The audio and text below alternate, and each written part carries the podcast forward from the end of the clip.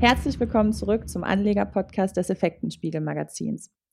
Wenn man an die Startup-Szene denkt, hat man sofort das Bild des Backsteinlofts in Metropolen wie San Francisco oder New York im Kopf. Dass vor allem in den vergangenen Jahren aber auch hierzulande immer mehr Jungunternehmen in die Gründerszene eingestiegen sind, ist dabei kaum bekannt. Daher möchte ich heute über die deutsche Startup-Szene sprechen, und zwar mit meinem Gast Karina Goldschmidt vom Startup Communications. Hallo, Frau Goldschmidt. Hallo. Frau Goldschmidt, Startups verbindet man ja, wie bereits gesagt, eigentlich überwiegend mit den USA. Warum haben es Startups oftmals hierzulande so schwer? Können Sie uns da konkrete Hürden nennen? Ja, ich sage jetzt mal, also grundsätzlich ist es natürlich so, dass Börsengänge einfach wichtig sind, um an Kapital zu kommen. Ne? Das gilt äh, für alle. In Deutschland ist eher das Thema, dass viele Anleger auch Angst vor dem Risiko haben. Ähm, man investiert natürlich auch sehr gerne in Aktien, die, ich sage jetzt mal, zu den etablierten Unternehmen äh, gehören, wo man weiß, äh, die haben einen Bestand. Ähm, ich sehe es schon auch so, dass sich da ein bisschen Veränderung aktuell äh, breit macht, aber ich denke, dass das schon auch ein Problem ist. Also zum einen die ähm, Bereitschaft, in neue innovativen Ideen zu investieren.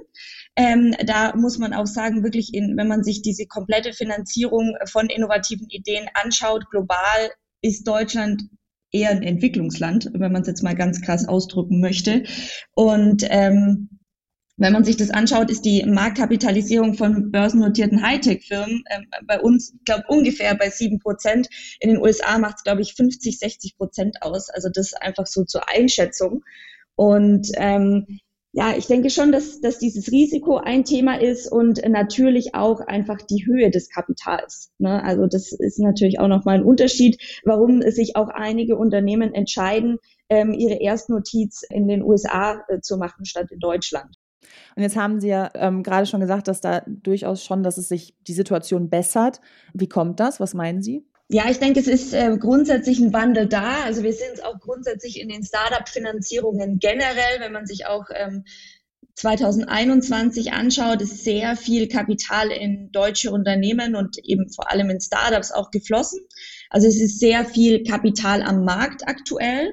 Und ähm, wir merken es sogar bei uns wirklich im Alltag, ähm, dass immer wieder auch ähm, Investoren, mit denen wir zu tun haben, uns fragen, ähm, gibt es irgendwo ähm, spannende Geschäftsmodelle, gibt es was Neues, ähm, kennt ihr jemanden, der wirklich ähm, was Innovatives, Neues aufbaut? Ähm, und da sieht man schon, dass da ähm, auch eine neue Bereitschaft wieder da ist, die jetzt vielleicht auch in den letzten zwei Jahren möglicherweise auch aufgrund der Pandemie ähm, einfach so ein bisschen ähm, stagniert hat dann ist es auch so, dass es ähm, wirklich auch neue Perspektiven gibt ähm, für innovative Technologieunternehmen, weil ich denke, die ganze, der ganze Markt ähm, sich verändert, ähm, auch Unternehmen sich verändern, die Kunden sich verändern für, für Startups ähm, einfach viel mehr, ich, ich sage immer, wir sind so ein bisschen in die Zwangsdigitalisierung gekommen, insbesondere auch beim Mittelstand jetzt in den letzten zwei Jahren. Ähm, und das ähm, hat natürlich bei einigen ähm, Startups wirklich den Turbo ausgelöst ähm, und einfach ja, meiner Meinung nach findet gerade auch in, in diesem Bereich ein extremer Mindset-Shift statt ähm, den sich Startups zunutze machen und ähm, das natürlich auch Startups in anderes Licht rückt, ähm, die vielleicht jetzt auch in den äh, letzten Jahren wirklich ihre Lösung gut verkaufen konnten und dadurch ein schnelles Wachstum erreichen konnten und eben sehr schnell aus dieser Startup-Phase raus waren und äh, mittlerweile wirklich gute Business-Software, gute Finanzlösungen und so weiter anbieten, die eben vielen Unternehmen auch tatsächlich geholfen haben in den letzten Jahren. Und ähm, ich denke, dass ähm, zum einen aufgrund des Kapitals ähm, und auf der anderen Seite eben auch ähm, aufgrund dieses Mindset-Shifts ein Wandel stattfindet. Ähm, und ich hoffe es natürlich sehr, weil wir so viele tolle Unternehmen in Deutschland haben und es wäre einfach schade, wenn die uns in die USA abwandern. Mhm. Wie ist denn so der, der Ruf der deutschen Startups in der Welt? Ja, ich denke, wie immer, es kommt drauf an. Also ähm, es ist natürlich schon so, dass wir einige Startups haben. Wir haben jetzt auch ähm, wirklich einige neue ähm, Unicorns ähm, mit, mit Milliardenbewertung mhm. bekommen sozusagen. Das heißt, da tut sich auf jeden Fall sehr viel, muss man sagen. Ähm, nach wie vor ist es natürlich so, dass wir gerade in diesem ganzen Hightech ähm, Bereich einfach ein sehr ja, ich sage jetzt mal, sehr viele gute Geschäftsmodelle haben in, in Deutschland. Wenn man sich allein schon den äh, ganzen Biotech-Bereich beispielsweise anschaut, da tut sich wahnsinnig viel. Und ich denke auch, dass da einfach für dieses ähm, Thema Hightech wir wirklich in Deutschland nach wie vor ähm, so ein bisschen dieses Land der Ideen spielen können.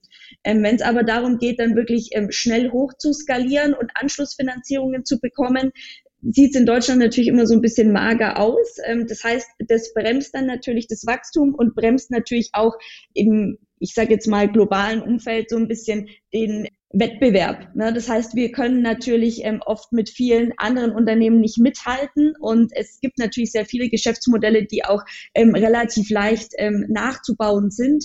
Und ich denke, deswegen ist es schon noch so, dass viele schauen, was tut sich hier. Aber natürlich dann auch überlegen, wie kann man es vielleicht auch für sich nutzen.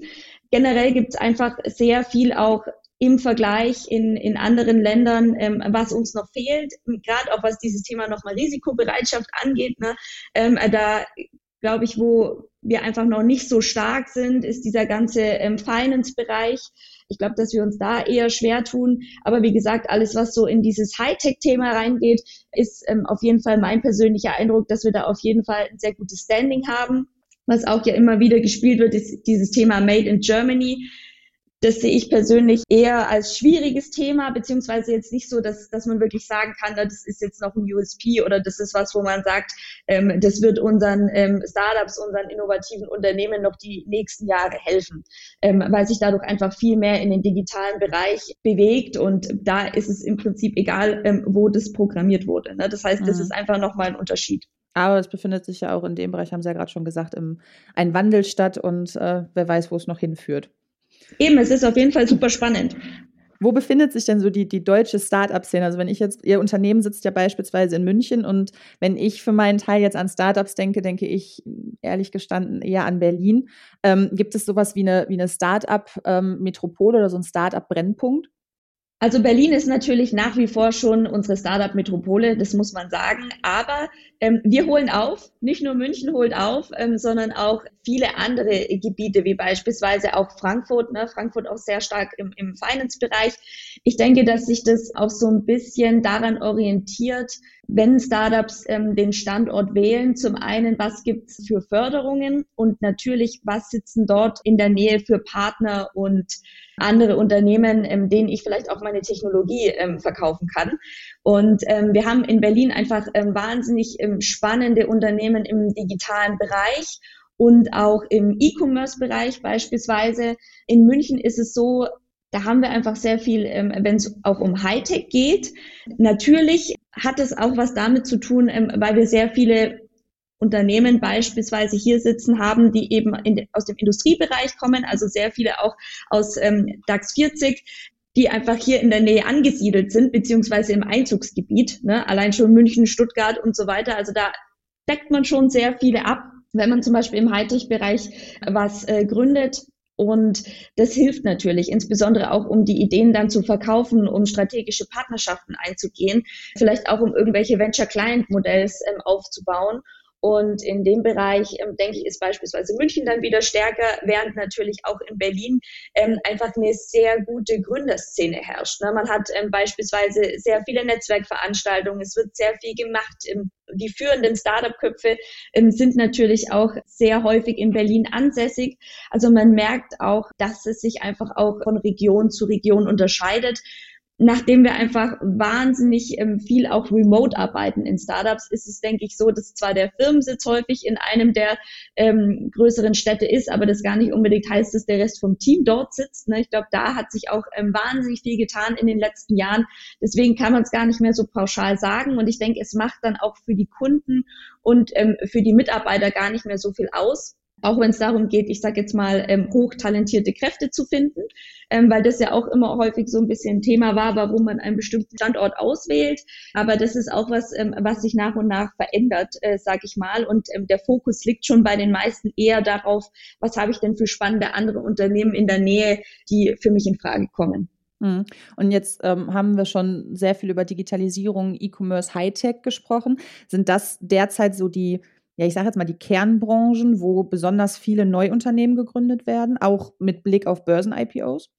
Ja, ich würde schon sagen, klar, alles, was ähm, digitale Plattformen angeht. Ich meine, wir sehen es ja ähm, auch allein schon bei Delivery Hero und so weiter. Ne? Das sind alles super spannende äh, neue Unternehmen, die an die Börse gehen. Wir haben einige, die ähm, wirklich auch in andere Richtungen entwickeln. Aber im Grunde genommen kommt es dann doch wieder auf digitale Geschäftsmodelle natürlich zurück, ne? weil das ist das Spannendste. Das ist auch das, ähm, wo ich denke, aktuell das meiste Geld fließt. Was ich denke, was zusätzlich noch ein super spannendes Feld ist, ist wirklich so dieses ganze Thema Finance und Krypto. Das denke ich da auf jeden Fall auch noch nach und nach eine relevante Rolle spielen wird, ähm, auch wenn es um Börsengänge geht. Und wie können Anleger interessante Startups bzw. Börsenaspiranten ausfindig machen? Haben Sie da, ich sage jetzt mal, Tipps?